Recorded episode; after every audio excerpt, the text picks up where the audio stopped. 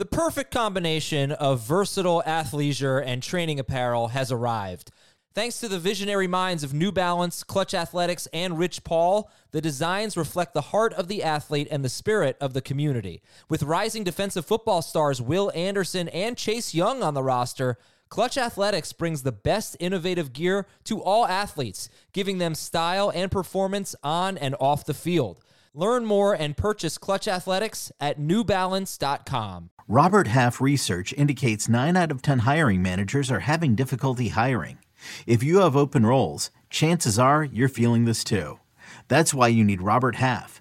Our specialized recruiting professionals engage with our proprietary AI to connect businesses of all sizes with highly skilled talent in finance and accounting, technology, marketing and creative, legal, and administrative and customer support. At Robert Half, we know talent. Visit RobertHalf.com today. This is Fantasy Football Today from CBS Sports. What a play! Can you believe this? no, I can't. It's time to dominate your fantasy league. Off to the races, and he stays on his feet. This is gonna go the distance. Now, here's some combination of Adam, Dave, Jamey, and Heath.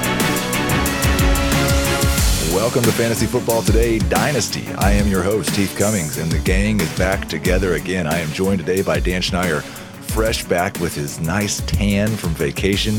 I've got Dave Richard. Dave, you look tan as well, but you always do. You guys ready to talk about some rankings, mm-hmm. risers, and fallers post draft? Dan, how was vacation?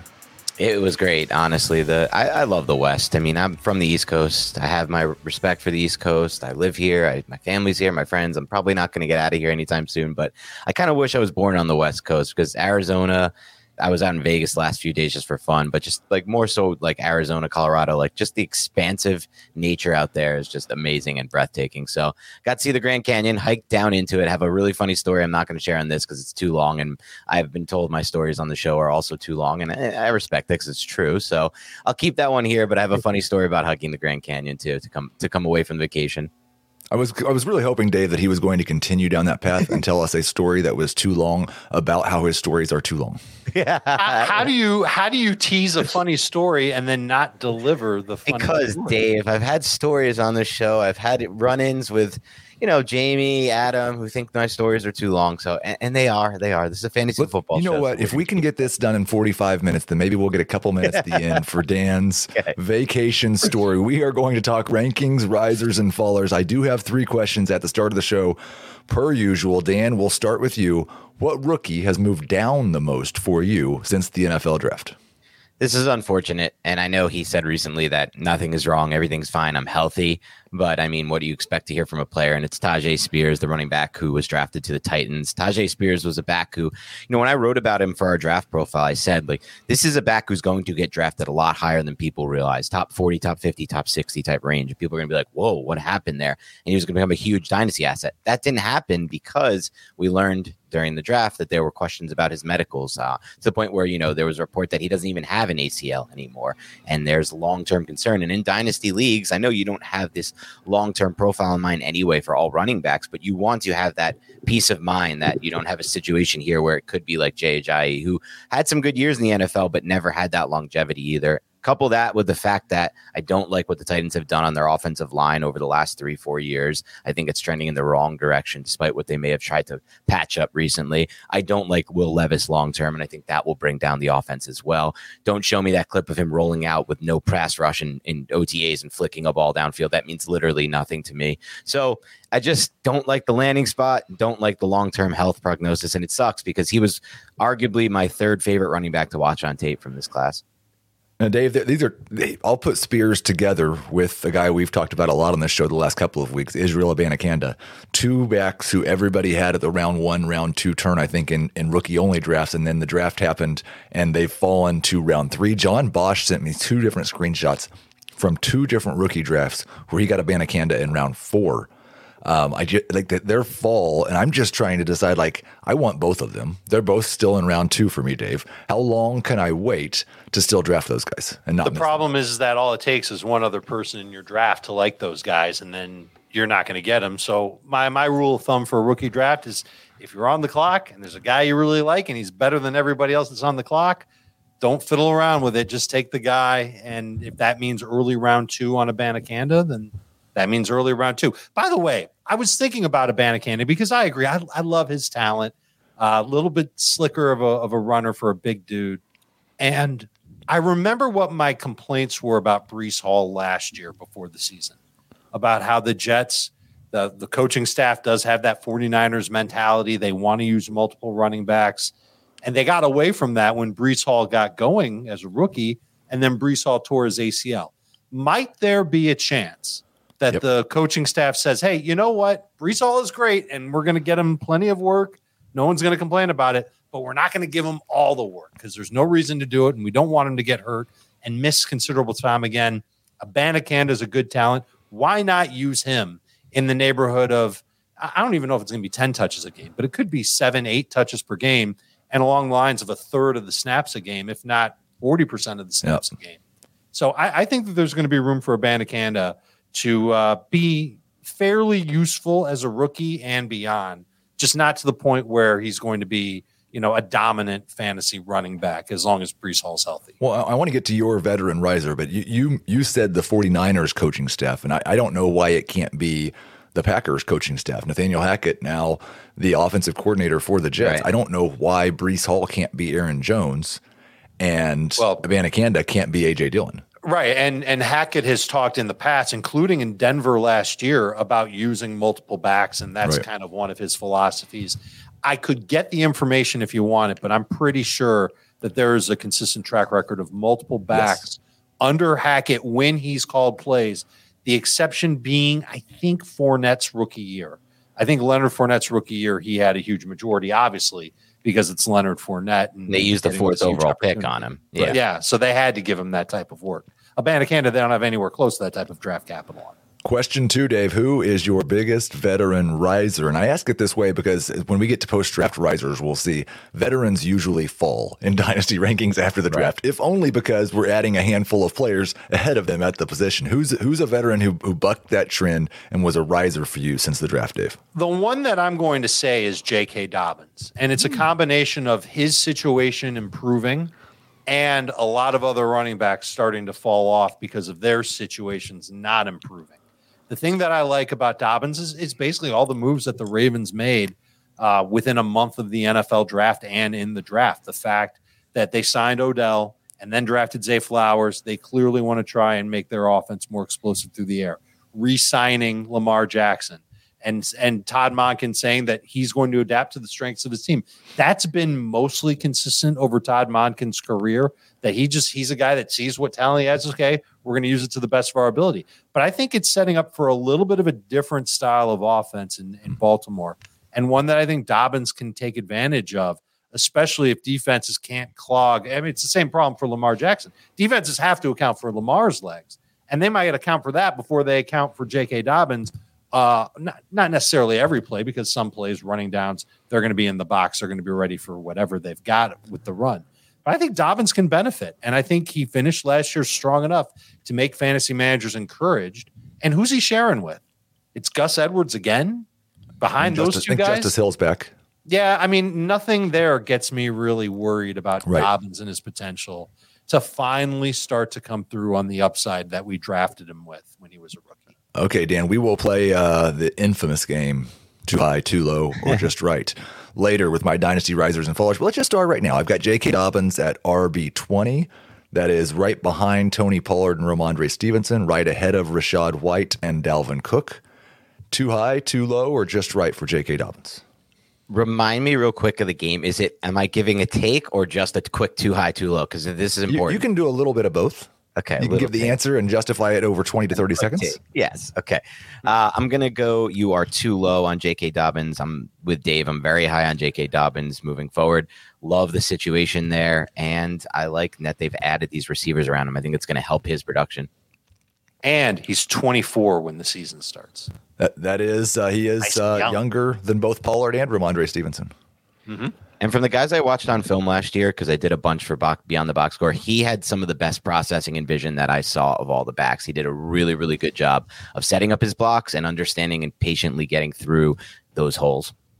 I love the, the little plug for Beyond the Box Score, which is coming back to FFT with Jacob Gibbs starting maybe this week, but definitely in the next couple of weeks. So uh, stay tuned for that. We're doing all kinds of fun things on this channel. Okay.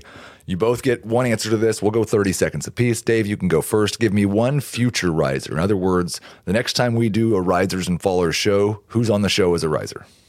Alexander Mattison. Hmm. Because I don't think Dalvin Cook's going to survive as the main back in Minnesota, not without taking a serious pay cut, which, I mean, maybe he does and then he stays. But even if that happens, usually that's a precursor to losing the type of role that you're used to having. If he gets traded, if he gets cut, maybe he doesn't agree to a new contract, then I think Alexander Mattison has the opportunity to step up and be the lead back for the Minnesota Vikings this year. I, I had the same question with Minnesota that I have with Cincinnati. If they cut Dalvin Cook, if they cut Joe Mixon, does it just like what happens next? Do they sign Dalvin Cook or Joe Mixon for the opposite teams? Do they sign Ezekiel Elliott? Do they sign Leonard Fournette? Do they sign Kareem Hunt? Because I think you're definitely right. If it's cut Dalvin Cook and have McBride back up Alexander Mattison, then Mattison will be a huge riser. It, it might not be McBride. It might be Ty Chandler, who I believe is as old, if not older, than Mattison, and he's Yeah. going into his second year. But Chandler was pretty good in college, so I w- it wouldn't surprise me if he's a backup. If McBride helped out, and I don't know if Mattison's going to be the every down guy like Dalvin Cook was, but there's a chance of it, and he's certainly got a shot to be the short yardage goal line guy. Best That- best rookie pick you'd give up for him right now. I'd, I'd go 2.01, maybe Okay. even a little bit higher than that. Okay, Dan, who's your future riser? I'm going to go with Javonte Williams, the running back out of the Broncos. So, Oh, that's a good you know, we saw, we recently saw a positive report on him, which is unexpected. I think at this stage, we all expected kind of this would be one of those drag on through training camp type situations. And I just harp back on to two things here. One, the Broncos did not make much of investment in the draft at all at running back, no investment at all at running back, which a lot of people expected them to do. So they went other routes there. And two, I think back to something you wrote about Dave, like a long uh, back in January or February, I can't remember when, which was kind of breaking down the impact of Sean Payton and what he can do for Oh, an yeah. offense from a Yep. fantasy standpoint. And the numbers were just there. They showed you how much of an impact he can have on the running back position specifically. And I just think joining an offensive a Sean Payton offense for Javonte Williams is going to be such a big thing for him. If he if these reports continue to go in that direction, we're just going to start to see that ADP rise and rise and rise and rise. I love it. Now, I, I will say it's going to be hard for Williams to rise much for me until he plays, but I do still have him at RB 16, so I've actually got him ahead of Dobbins. I don't know that where, how that works for you two right now, but if he's healthy week one, he'll definitely be ahead of Dobbins. I'll take the healthier running back, even though he's a year older. Yeah, I, I have him high on Dobbins. I'd have Dobbins slightly higher, but I'd have them both above that range. So Dan hit on one of our news items that Tyjae Spears says his knee is not a problem. He can just uh, he doesn't need an ACL. The best part about not having an ACL is that you can't tear your ACL. Yeah. Um, And there have been players in the league that we've known that to not have a torn and to, to have an ace to not have an ACL. Did didn't like I'm Ajayi had some some odd structure inside of his knee, correct? He did. Uh, I think arthritis was a problem for him too. yeah. Um, and that that's what kind of sidelined him. And everybody remembers what happened to Todd Gurley.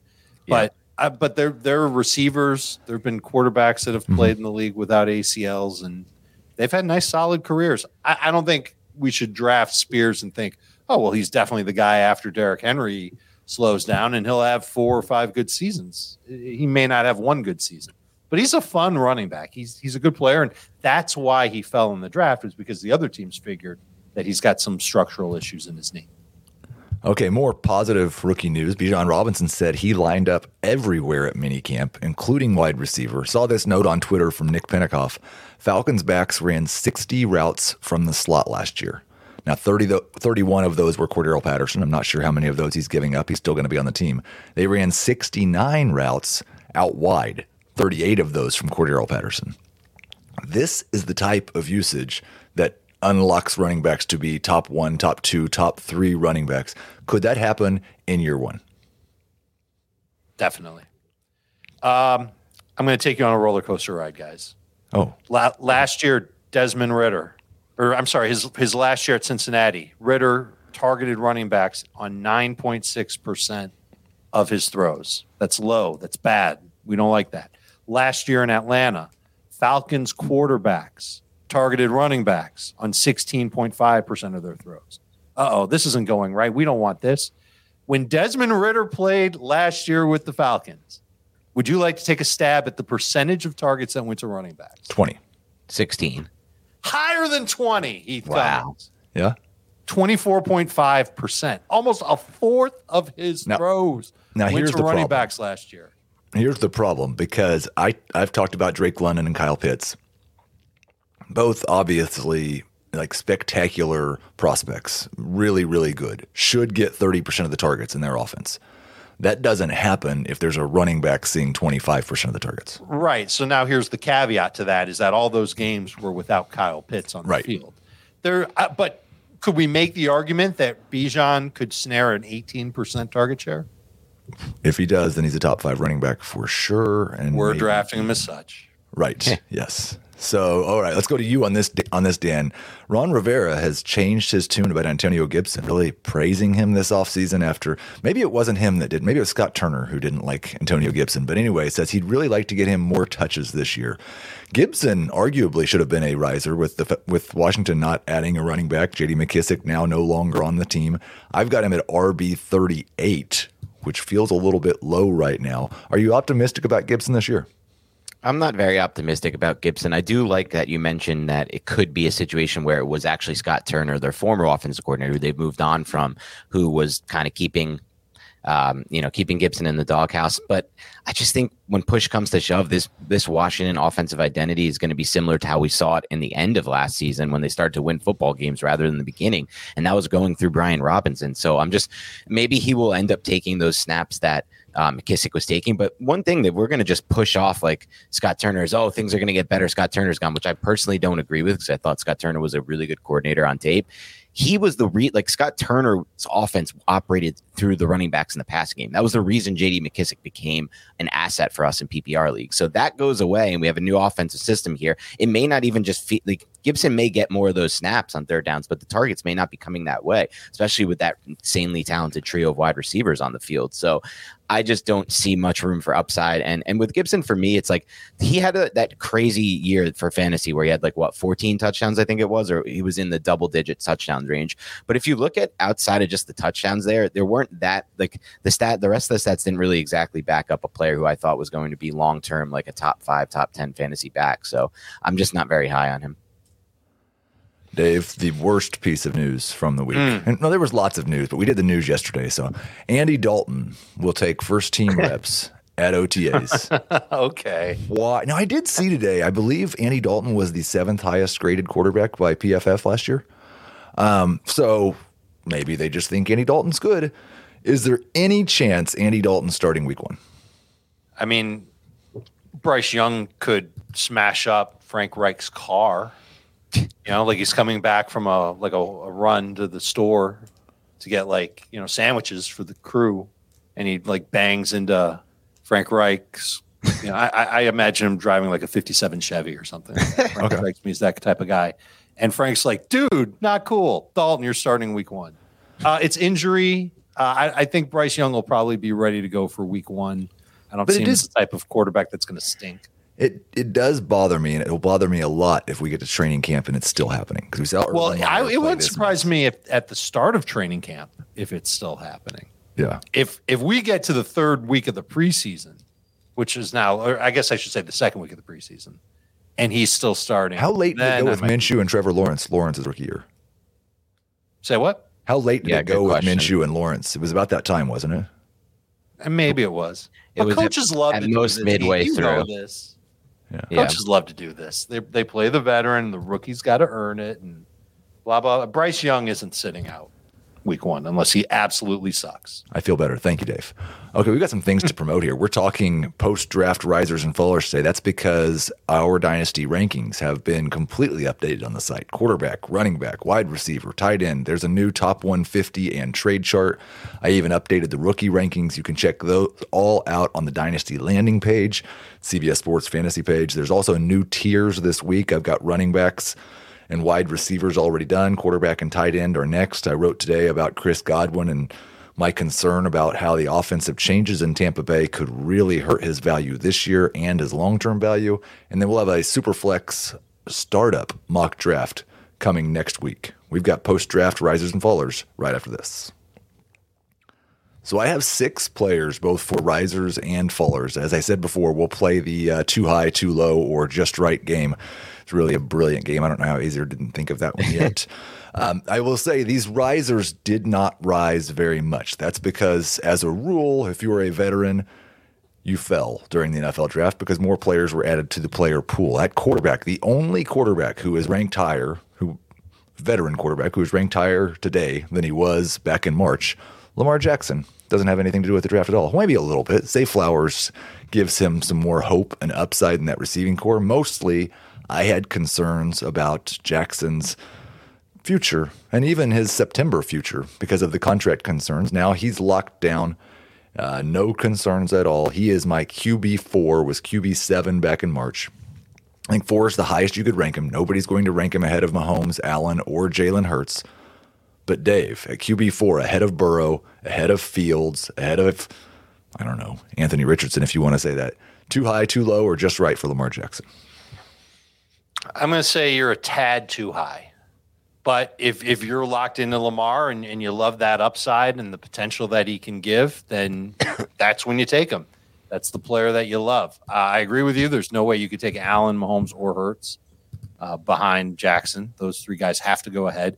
I would take Burrow ahead. I think his longevity is is better. I think he can be a, a very good fantasy quarterback for a longer period of time than Lamar. And Lamar might have one or two seasons where he's better on a per game basis than Burrow from here on out.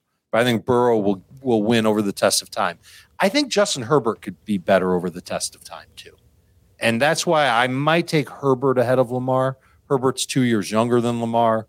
Herbert doesn't run like Lamar, but I think he can still be uh, a very good passer. It was just a year ago when Herbert averaged almost 26 fantasy points per game. Lamar was at 21.6.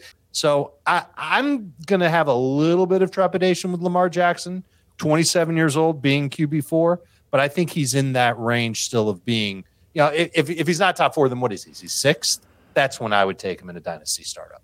I do think the the points per game thing with Lamar, and it's it, like it highlights the fact that he is an injury concern, and we're already penalizing him for that. But we shouldn't penalize him for the fact that he's had two games in the last two years where he put like ten snaps, and that's just murdered his points per game average. Um, I think his ceiling related to Burrow and Herbert is a different level, and his healthy floor is higher as well. But the injury is obviously a concern. You, are you pretty much in the same place as Dave, Dan? Somewhere right around QB six. Yeah, QB six for me exactly with Lamar. I just one thing for me with Lamar that's been a little alarming is just that the the breakaway runs have have just been very different than they were earlier in his career, and I, it's not something I see trending in the right direction. I see that trending in the in the in kind of like a graph going down direction. I do want to say one of my favorite pieces of information is that Lamar is like three weeks younger than Joe Burrow. Um, now, obviously, the running means longevity is still probably a concern, but he is younger than Joe Burrow. At running back, Rachaad White, one of the risers, went from RB 24 to RB 21. I still have a little bit of trepidation about whether that's too high um, because so much of that Tampa Bay running back production the past two years has been the fact that Tom Brady throws 750 passes and a third of them go to running backs. Um, but where, where, are you at on Rachaad White, Dan? Do you feel okay with him as a number two running back, or is that a little too high? Not at all. It's too high for me. I mean, you did a great job right there, Heath, of breaking down my trepidation. A lot of that production, in my opinion, was Tom Brady related. It's just a combination of things. It's the overall volume we talked about. It's also the red zone involvement with, with a quarterback like Brady and his running backs, I think boosted White's value. And if you dig it back a little, you look at what White was as a prospect. He was incredibly raw runner who a lot of people felt like didn't do a good job of processing runs, bounced everything outside. And then you look at the stats last year and they kind of back up what he was. Like he wasn't very efficient as a runner. So I don't really know. Like to me, his long term profile is more of just like a juiced up JD McKissick, which is like if you're in PP full PPR leagues, I guess there's some still some definitely some value there. Um, but definitely not in my RB two range for me. He'd be uh, he'd be several spots lower. Okay, Dave. I want to compare him to the younger guys who I have behind him. Since Dan thinks he needs to go down, I, will leave the Dalvin Cooks and Aaron Jones out of it because they're twenty, going to be twenty eight years old. Yeah it's a different discussion. But so Great. the the guys below 25 who I have immediately behind him, James Cook, Cam Akers, D'Andre Swift, Zach Charbonnet, De'Von Achane, and Isaiah Pacheco. Which of those guys are you taking over Rachaad White? Give me the names one more time, please. James Cook, Cam Akers, D'Andre Swift, Zach Charbonnet, De'Von Achane, and Isaiah Pacheco. Cook and Akers are going to go ahead. I think I'd probably take a shot on Pacheco as well. And I think that's it. Um, look, there's a chance that two years from now, Rachaad White is is no longer in a meaningful role in the NFL, and that's what worries me. I I don't love what I see from him when I watch him play. Sometimes he does some really good things, and sometimes he just feels like he's just a guy. Um, putting him as a low end RB two, uh, I think it's probably just right. That, that that's you know you didn't move him up that much after the draft, so I think that's the range for Rachaad White. And you're hoping that he does really well with a big opportunity this year, and that that parlays into two more years of solid production after that. Oh yeah, I mean that's the thing when you're thinking longevity, and it's kind of the same thing for me with Tyjae Spears. If you're talking about a, an RB three or a low end RB two or lower, man, I'm just if I get one year of you as a, a top twenty running back, I'd be pretty stoked because the, the eh. floor could fall out at absolutely any moment. The other running back riser, a little bit of a cheat. It's Josh Jacobs. He was RB six before the draft. He is now my RB four. Um, now that's with Bijan being added in front of him. So he moved ahead of Travis Etienne. He moved ahead of Kenneth Walker.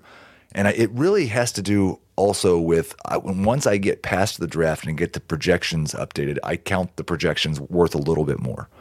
And there's only two running backs I have projected for more PPR fantasy points than Josh Jacobs this season. He'll still just be 25 years old at the start of this year. A lot of those guys we talked about in the last conversation, those low end RB2s, that are there just because they're young. They're only a year or two younger than Josh Jacobs. Dan, I'm I'm almost certain everybody thinks that RB four in Dynasty is too high for Josh Jacobs. Where would you have him?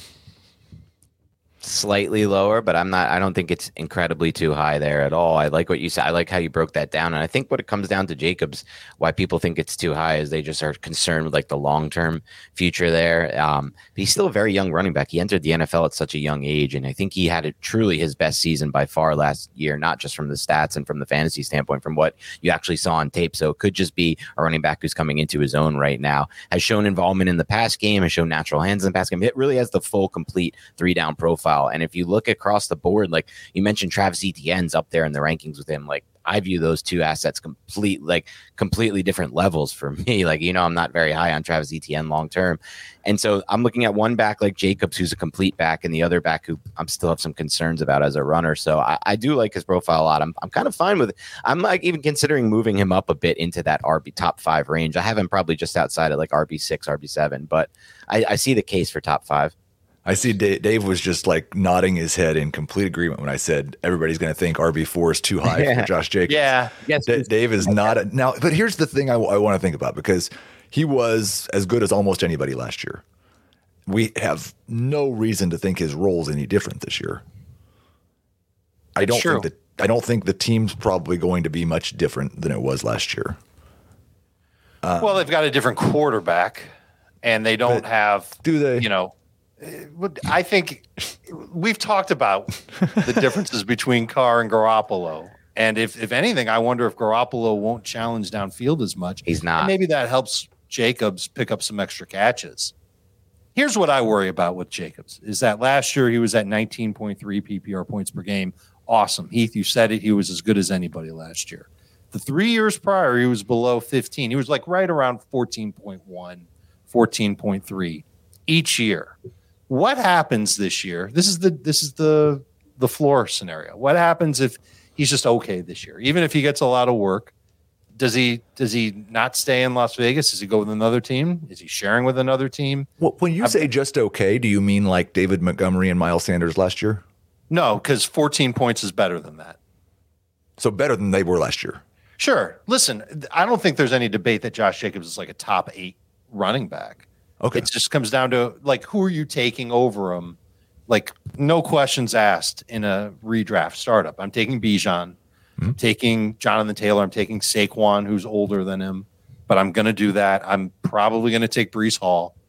But after that, I'm not sure. I'm not sure if I can make an easy case for Rhamondre Stevenson over Josh Jacobs or Tony Pollard over Josh Jacobs. So uh, he's right in this range. It really just comes down to it's almost like what I said about Lamar Jackson. If you really like the guy and you think he's going to keep playing well, of course you take him.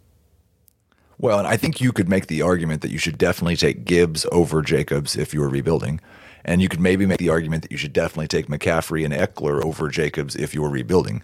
When I'm looking at the values in a vacuum, he has advantages over both of those other groups um, for the other side of the argument. So let's move on to the wide receivers. Another one in that same range, Garrett Wilson goes from wide receiver seven to wide receiver five, a top five dynasty wide receiver now that the Aaron Rodgers trade is complete. Is it that crazy to think, Dave, that Garrett Wilson could be number three behind only Ja'Marr Chase and Justin Jefferson by like October? No, uh, not at all. And I'm just, I'm with you, man. I'm a huge fan of his talent. I loved him coming out when he was at, when he was a prospect in the draft. When he went to the Jets, I got real squeamish about him because of Zach Wilson. And then Zach Wilson got benched. Aaron Rodgers came in.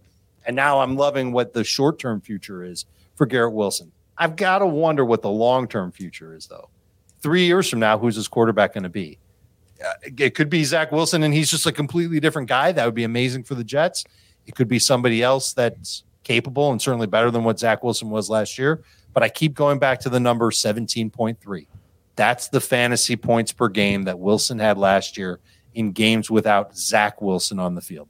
And so if he's putting up 17.3 points per game with dudes like Joe Flacco and Mike White and Chris Streveler, then I can't help but think he can be better than that with even like even if it's Jimmy Garoppolo or Derek Carr, you know, an average NFL starter. I think he can. I think he can top that, and I'm hoping that he tops that this year with Aaron Rodgers. I will say, Dan, there's only two two wide receivers in my top ten that I feel confident that I know who their quarterbacks will be three years from now. They yeah, are Ja'Marr Chase and AJ Brown. I think they will have right. Joe Burrow and Jalen Hurts probably. Other than that, I'm really not sure. Yeah, I mean that the Eagles are tied to Jalen Hurts the way they did that contract. He's guaranteed to be there, but I think one thing that I've just this will this is kind of a tangent based off what Dave was talking about. I, I've made some mistakes in Dynasty focusing on who these wide receivers quarterbacks are going to be and trying to project that. That happened with Tyreek Hill for me. That happened with Davante Adams with me. Big investments in in you know startup drafts there, auction startup drafts. The idea of I'll have him tied to Aaron Rodgers or I'll have him tied to Patrick Mahomes, and so much changes in the NFL that I don't want to too much prognosticate about Wilson's future quarterback. But I will present a devil's advocate argument for Garrett Wilson, a player who I would rank this high myself on a long term basis. But short term, I wonder if the play with Wilson is actually to try to buy him around October because I'm not so sure the hot start is actually going to happen. Think about what we know about Aaron Rodgers. He brings in Allen Lazard. Let's forget about Randall Cobb for now. Let's hope we don't have to see him on the field too much. But he brings in Allen Lazard.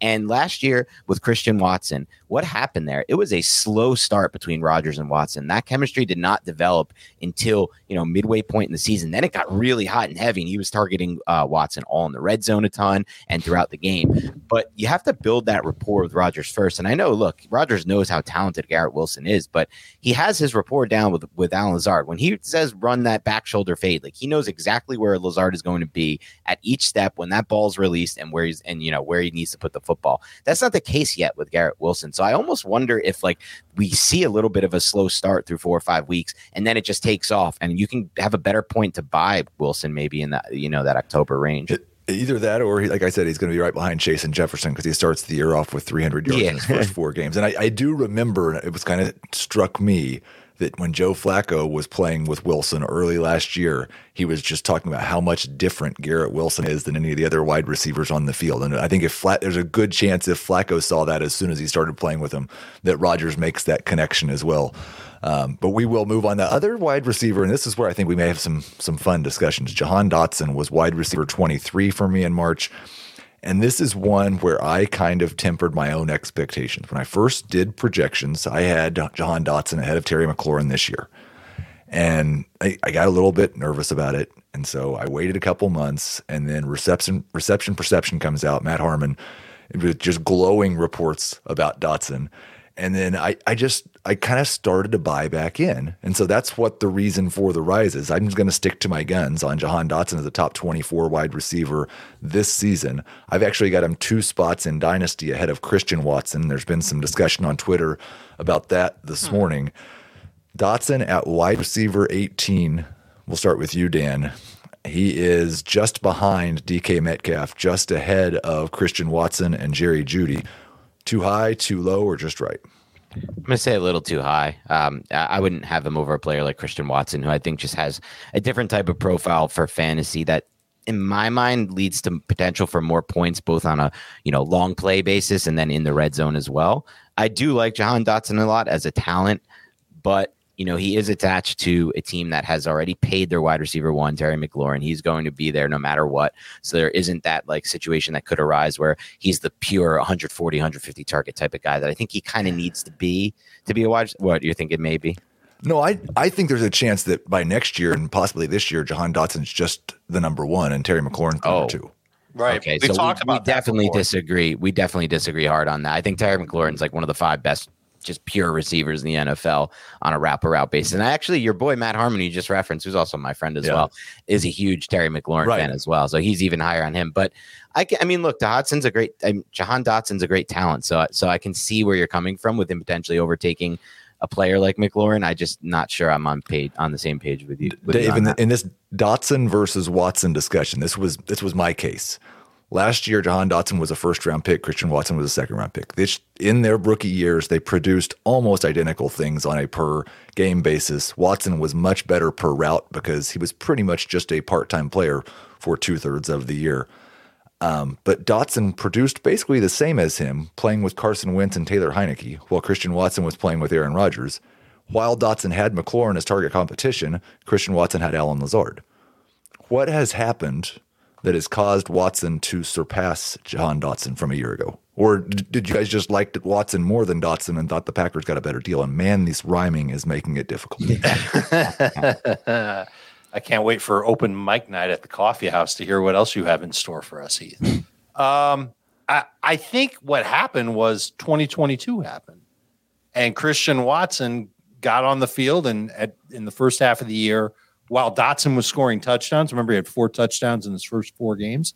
Watson was making mistakes, but then the second half of the year comes, and we're seeing Watson make all kinds of amazing plays. He becomes a must-start fantasy wide receiver.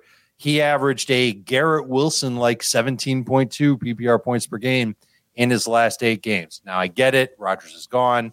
Now it's Jordan Love. Obvious downgrade in terms of quarterback talent, accuracy, quality of target, and so on and so forth. But I still think that Watson has the capability to A, pick up a, a bigger target share than Jahan Dotson, and B, be more explosive than Dotson.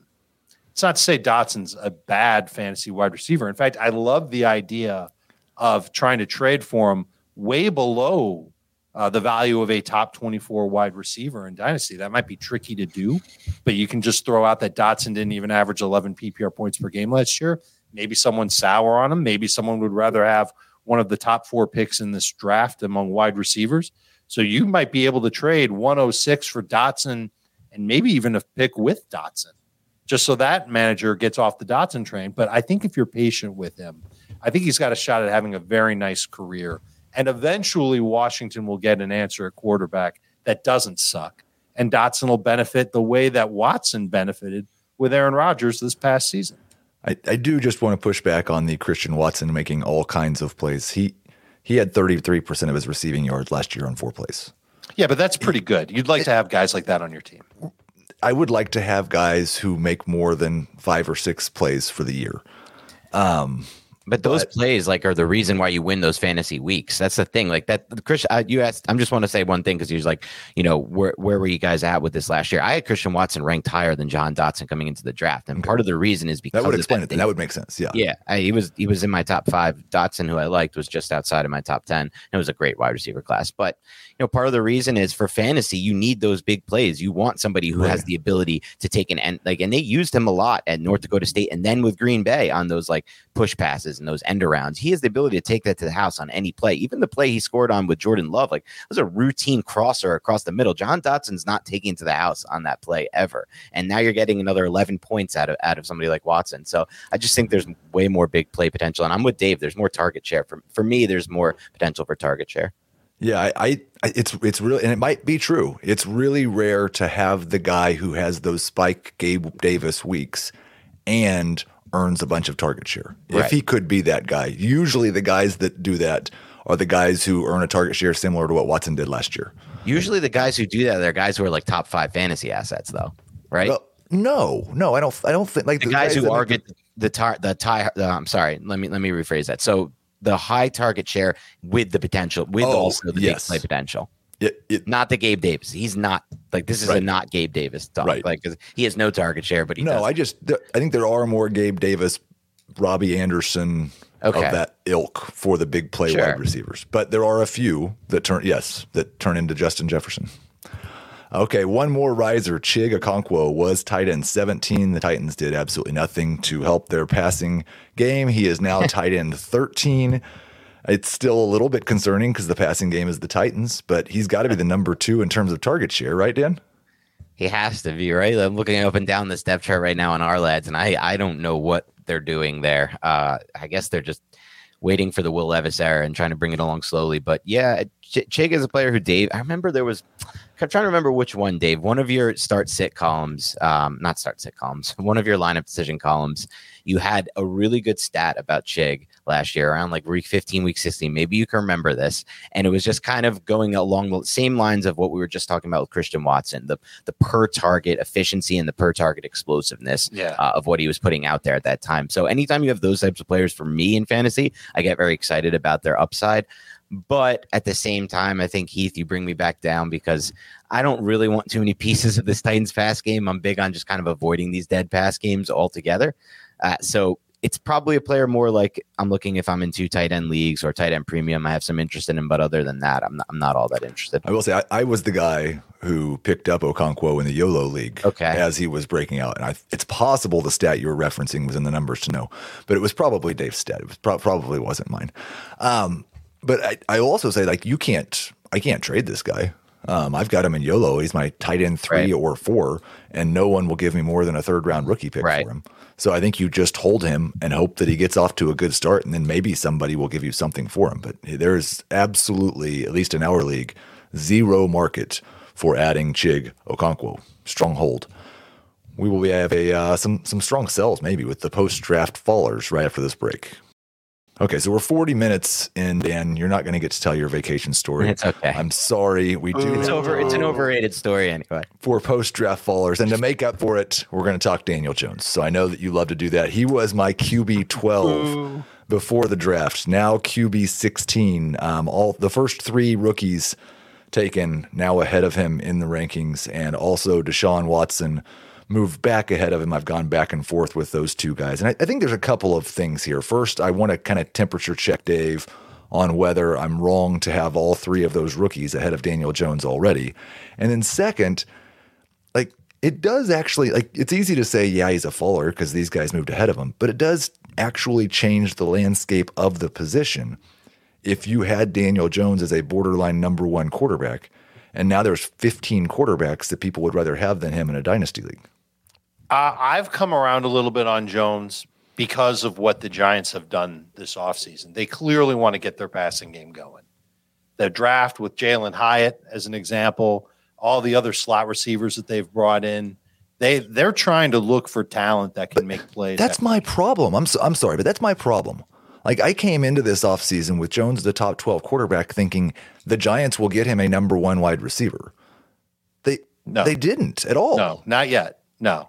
So unless they're going to cultivate Isaiah Hodgins, Parris Campbell, Jalin Hyatt into that, or Darren Waller into that number one guy, uh, I think it's going to be a bunch of people kind of helping him out. But I kind of like that for him. I think that makes the Giants a little bit harder to defend. You know what the strengths and weaknesses are for each of these players and where you might find them on the field but it's it's it's going to complicate defenses for sure. And if Daniel Jones can read specific spaces on the field, like like uh, Daboll likes to have him do, he's going to make good decisions. And I, I, I think on top of that, you're going to see him throw downfield a little bit more, be a little bit more aggressive. And I, I'm, I'm, I'm kind of talking myself into making the case for Daniel Jones. That being said, I, I don't think he's any higher than like right around where you have him. You moved him down four spots from 12 to 16. Maybe he's like 14, 15. I'd have a hard time.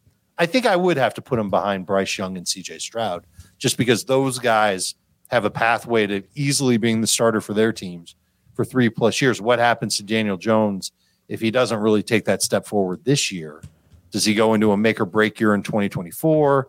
What reason would we have for him to make it in 2024 when he hasn't done it before? And then he kind of fizzles out. Dan, QB 16, too high, too low, or just right? just just a little too low. I don't want to sound like a homer here, but there's I mean like you put it so you you moved him behind all the top four quarterbacks, is that correct? No, three. He's behind Okay. he's- okay. Yeah, the top three. And like, here's the quarterbacks that are ahead of him. Like, well, well, the top eight, obviously, but Anthony Richardson, Kyler Murray, Bryce Young, Tua, CJ Stroud, Deshaun Watson, Dak Prescott. Okay. Yeah, you so kind of have to. I would have him I would have him slightly over Stroud and Kyler Murray. Um Kyler to me just at this point like I understand the value of him and you're going to hold him if you have him, but there's a there's a chance this could go real bad I think with Kyler Murray or at least to the point where he's going to move on from from the team soon and then who knows what's going to happen. On on the like I would have him in front of Stroud too because I don't really see much of a fantasy profile with Stroud. At least with Daniel Jones there's rushing upside that's that's clear and obvious and they're going to continue to use him that way because it's a big part of why the the offense moved the ball. With Stroud you're just kind of hoping he get I guess is like a better version of Goff, which to me is like not much of a fantasy asset and he's on a terrible team that doesn't have any weapons. So like to me like I, think there's as good a chance that Stroud is not in a starting position as Jones is in 3 years from now to be completely honest because we don't know with these rookies and the Giants have made the commitment to Jones. So I look at it like, yeah, they didn't get him the wide receiver one, Heath, but they did get him a couple interesting weapons in Hyatt and Waller. And they more importantly, in my mind, got him a center who was largely uh, viewed as the best center in the class, which is going to help his interior offensive line protection. So, like, I'll move him up two spots ahead of where you have him. I don't want to go too high on him, but I don't know. With that rushing floor, it just feels like he he is generally a pretty good fantasy asset so long as he has Daboll and the job. So I think it's interesting because I don't think we, I- would say last year was closer to his rushing ceiling than his rushing floor. Okay. Um, and so we've seen him one year with Daboll. We've seen him with Daboll, and if that was his rushing floor with Daboll, then then you're right. If that was his rushing ceiling, like I think it was, then we're pr- probably got a problem. We averaged what seven yards per carry or something last year. Well, what what makes you think that was his ceiling from a rushing standpoint? Just the was it was it the production in the from a touchdown standpoint, or what was it? I well, I think he also averaged like seven yards per carry, didn't he?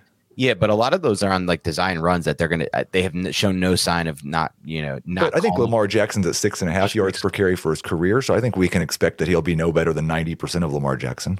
That's fair. That's fair. Maybe the rushing per maybe the, the yards per carry was a little bit too high for sure. But I mean, big part of what what he did to fix Daniel Jones, Brian Daboll, was just say, look, you go to that first read, and most quarterbacks are going to sit on that first read, what they thought was going to be there before the snap, and the defense rotated, it's not there, and they sit and they sit and they sit. He says, look at that. If you don't like it, just run, just run through the V gap. So I don't think that's going to change much until, and defenses can't really adjust too much to that because it doesn't, you know, you can't change your whole game plan to stop something like that. So I just feel like the running is going to be there until Brian, as long as Brian Daboll is there with Jones. So Okay. So I'm- I'm glad we have less time for the negatives, but we do have to move just a little bit quicker than this. I'll stick with you, Dan, for D'Andre Swift. He was RB 19 for me before this last terrible month of his career. He's now RB 27. I do have him behind Rachaad White. Do you have any hope with his upside that he's shown over a limited basis? And then, Dave, I'm going to come to you on Jamaal Williams. We'll just do one person's takes per player so we can get get through these. But any hope at all that he moves back into the top 20 dynasty running backs at any point in his career, Dan? this would be the year to do it with the Eagles. So I think there is a chance that he could perception wise move back into it. It's still not a player I would buy on long term. Just don't like I've I've talked about this with Dave in the past. I don't love his vision. And, and this is something that obviously Deuce Staley and the running back coach for the Lions and the Lions made clear they didn't really love either. They kept saying you could be the greatest back. I remember Hard Knocks last year. It was like you could be the best back in the NFL, but you have to want it. And then a year later they trade him. That just seems like an odd, you know, thing. You go from you could be the best in the NFL. Now we just will trade you for a fifth round pick or fourth round pick. So and I think like for that reason, Philadelphia might actually be a bad spot for him to go, just because the one thing he did okay was catch a bunch of passes. True. I don't know how many times they're going to throw the ball to him. Dave, his former teammate Jamaal Williams, things looked pretty good for Jamaal Williams when he got traded when he got signed with the Saints. He could have another year as the touchdown guy, and then if Kamara missed eight games, maybe he'd be a must-start running back for half the season. Then they go and draft Kendre Miller. And I'm looking at Jamaal Williams, and he's 28 years old, and my hope is maybe he could score double-digit touchdowns, but he's not going to probably do anything else. I don't even know if he can score double-digit touchdowns. Remember, not only is he going to share with Kendre Miller and Alvin Kamara, but also Taysom Hill steals right. short yardage touchdowns. So I, I think if you've got Jamaal Williams on your dynasty team, he should hopefully he's a reserve running back for you. You know you're not going to get anything for him until it's the middle of the season and someone is desperate for a running back who might score a touchdown or might get you, you know, 65 yards in a given week. There, there's just not a lot to really say about Jamaal Williams in Dynasty. All right, let's move on to wide receiver. I'm going to stay with you, Dave, for Drake London. I had it wide receiver eight before the draft, and this is more about the cluster of wide receivers between eight and 14, but he is now my wide receiver 14. I have two concerns. One, the Bijan Robinson first round pick is a reminder that Arthur Smith will not be changing. He does not want to, even when they, they talk about throwing the ball more. yeah, he says he's going to do it. He says but, he's going to do it. But a, a bigger concern is I think there's a chance that the Falcons are somewhat successful this year. I think the Falcons mm-hmm. could be a nine and eight division winner, which probably means two more years of Arthur Smith. and so I like I was I kind of had visions that this would be the last year Drake London would have to deal with this offense. The following year they'd get a new offensive system, they'd get a new quarterback, and London and Pitts to the absolute moon. I still love Drake London as a prospect. I still think he's a good number two this year, but I'm afraid we have to wait a couple of years before he becomes a true star. Yeah, I, I get where you're coming from on that, and I tend to agree with you also from the standpoint that the Falcons defense. I've been I'm doing I'm doing my research now for my projected strength of schedule series. You'll read about it in the CBS Sports Fantasy magazine, which comes out in July. Uh, I I kind of like their defense. I think that they've added some really nice veteran pieces. I think they'll have a pass rush this year. I think they'll defend the pass better. And I think that they're actually going to be, you know, they were in a bunch of competitive games last year, but they were trailing in the fourth quarter. Now I wonder if they're going to be playing with a lead in the fourth quarter. And I think that helps Bijan, and I think it hurts Drake London. And, eh, you know, it comes down to A, do they win? And B, how good is Ridder to help them win? And if, and if he, if Ridder's good and they're winning, then it's almost a, a big problem for Drake London's dynasty outlook because he's going to continue to see he, he's going to continue to see inconsistent targets. Last four games with Ritter last year was like right around 13 and a half PPR points per game. That was without Kyle Pitts on the field. And I got the impression last year that Pitts is still the big play guy in that offense and that Drake London's like a power forward. He's almost like playing a tight end role. I think that will be the offense. most interesting thing. I, I, right now have them projected for just about the same targets, but which one of those guys is the true number one in the pass offense, if there is?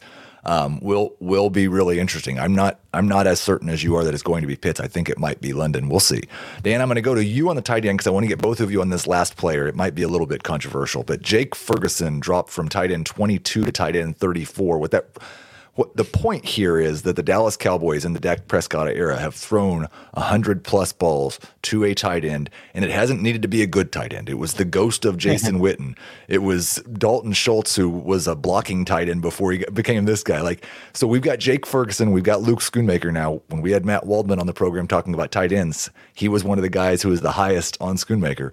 Who do you think is the primary pass catching tight end for the Cowboys this year? I think it's going to be Schoonmaker. I think you nailed it. Um, this is bad for Jake Ferguson's value, and I hate to say it because I'm pro- I'm propping up a Michigan Wolverine, and I'm I'm bringing back down a Badger and Jake Ferguson, who is definitely a good athlete, but not quite the athlete of Luke Schoonmaker from what I saw on tape. And I think that's going to show. You don't invest that kind of capital in Schoonmaker, a player who a lot of people expected to go on day three, um, based on his age mostly. Um, unless you're planning to get him featured featured in the offense. You kind of could see that maybe right away you can do some of the stuff Dalton Schultz could do, and you probably don't draft him if you think Jake Ferguson could do that stuff that uh, Dalton Schultz could do. Okay, you guys, it's time to talk me off the ledge with Jameson Williams. Okay. Um, and this, I'm getting some Trey Lance vibes here. Like at some point, you actually have to get on the football field and produce fantasy football numbers, and he will not be doing that for the first six weeks. Actually, first seven weeks of this season because their bye is week six, I believe. He cannot practice with the team the whole time that he's suspended. He can't be in the building the first three weeks of the season. This is a guy who played six games last year and caught one football. Going down the stretch, they're playing him 20 to 25% of the snaps. He gets a target or two every week. He doesn't catch any of them. Now he's going to miss the essentially the first half of this season. I sent out a tweet earlier today, and it was actually in reference to Kadarius Toney. But I just want to read you this list of names that I think Jameson Williams is very, very much in danger of falling on this list. Kadarius Toney, N'Keal Harry, John Ross, Josh Doctson, Breshad hmm. Perriman, Laquan Treadwell, Kevin White, AJ Jenkins, Jonathan Baldwin, and Darrius Heyward-Bey. Dave, what do those 10 names have in common? I know the answer to this because I saw the tweet. These are the And, last uh, 10 round one rookies to fail to reach 600 yards in their first two seasons combined. Jameson Williams is going to need to average like 50 yards a game in the second half of the season. 54.5. I am terrified. He was my wide receiver 24 a month ago. I was optimistic about what was going to happen this year. I hate the fact that he's going to miss the first two months of the season and the first two months of practices in season. Dan, talk me off a ledge. No, I think you bring up some really good points here, Heath. I think this stat's pretty alarming. Uh, Jameson Williams was really good on film, so it's hard for me to just totally look at this and be like, eh, I want to get rid of him or I want to move him down my rankings big time too, especially because he offers something a lot of NFL receivers don't offer, which is that post catch acceleration. Um, and that leads to fantasy points. But like you said, you got to get on the field early and you got to get yourself. I mean, the, what what's the rapport going to be like between him and Goff anyway? Right, like when he gets on the field, like how long is it going to be between before we start to see any kind of fantasy relevant production here from Jameson Williams? Is it year three? And even at that point, is Jared Goff even the quarterback? So there are some concerns here from the short term standpoint, but I still have a I'm still decently eye on him long term, especially if what I think will happen happens, which is Hendon Hooker takes over because Hendon Hooker was, in my opinion, the best deep ball thrower besides Bryce Young in this class and on that same level, and he's just a perfect fit for Jameson Williams. So part of me is still thinking about that future of Hooker to Williams potentially, but it seems like what am I like? How long is that going to take to like get to that point? Right. Well, Hendon Hooker will be 30 at that point. But Dave, how many rookie wide receivers from this year's class, Dave, would you rather have on your dynasty roster today than Jameson Williams? That's a great question. Uh, I think the answer is going to be four. I really do. I think there's a little bit more upside with the other guys. You know, they are JSN, Flowers, um, Johnston, not in this order. Um, but the, the, those four receivers that were taken in round one, I, I would take them over Mingo just because I don't know how long Mingo can potentially be um, a volume target in Carolina. That Mingo's the one I struggle with, Dan. Like the first four, it's easy, no question. I'm taking the first four. and I did not have a rookie wide receiver inside of my top 18. So, like, it's not like I loved those guys and just Right. vaulted them to the top of the rankings. I, I have real concerns. Um, I, I you should not go trade Jameson Williams away for the value I have him ranked at at wide receiver 42. No. But I'd certainly rather have Jahan Dotson right now than him. That's Ah, it's tough for me with all those guys, even even the the rookies from this class, because I just think from what I, again, this is just leaning probably too much on the tape, but Jameson Williams was a different level prospect to me than any of these prospects, except for maybe Zay Flowers, who I loved, and and even with Zay Flowers, he's too is a little bit too small. But you then bring up the point, like he's not going to practice or play with the team that you're you're wasting so much of this valuable time where you need to be learning, getting up to speed with the NFL level. So it's like how much of that should be factored in. I think it's fair from a risk standpoint to put him lower all, lower than all the guys you have him ranked lower uh, above him, Heath, because those guys don't have that same risk profile, and you don't have to worry about those guys missing half of half of the next season. Let, let me mention one other thing. First of all, uh, the Lions bye is in week nine. So Okay. you will get Jameson Williams back in week seven. I wouldn't use him at Baltimore, but he plays Las Vegas on Monday night after that in week eight. Uh, You're I not think he starting could until actually week 10. off. Probably not. Right. I mean, maybe if you're desperate in week eight, you can use him. But what do Ted Ginn, John Ross, and Darrius Heyward-Bey all have in common? Fast 40 yard dashes. Yep. Okay. Super fast receivers. Those guys tend to have long shelf lives in the National Football League. It doesn't mean that they're going to, they were ever great for fantasy. I think Rashad Ginn had Perriman was super fast, wasn't he? Perriman was very fast. The league will gravitate toward fast wide receivers. And Jameson, as long as he doesn't put on 30 pounds or continue to get in trouble off the field, Right. he's gonna he's gonna ha- he's gonna be in demand. And I so agree. this is I just have this a is a way to make everybody feel a little bit better about Jameson and Dynasty. He- he's gonna have an opportunity times like he might have four opportunities to go and be that guy that we all think he's got the potential to be. And I don't know if that makes me feel better or makes me feel worse about having the guy stuck on my roster, clogging it up, thinking one day he's going to have a four week stretch like Breshad Perriman did when he could catch. but I don't want to end on a negative note. Sorry. I'm going to end on a negative note. On a positive note, we will talk to you next Tuesday.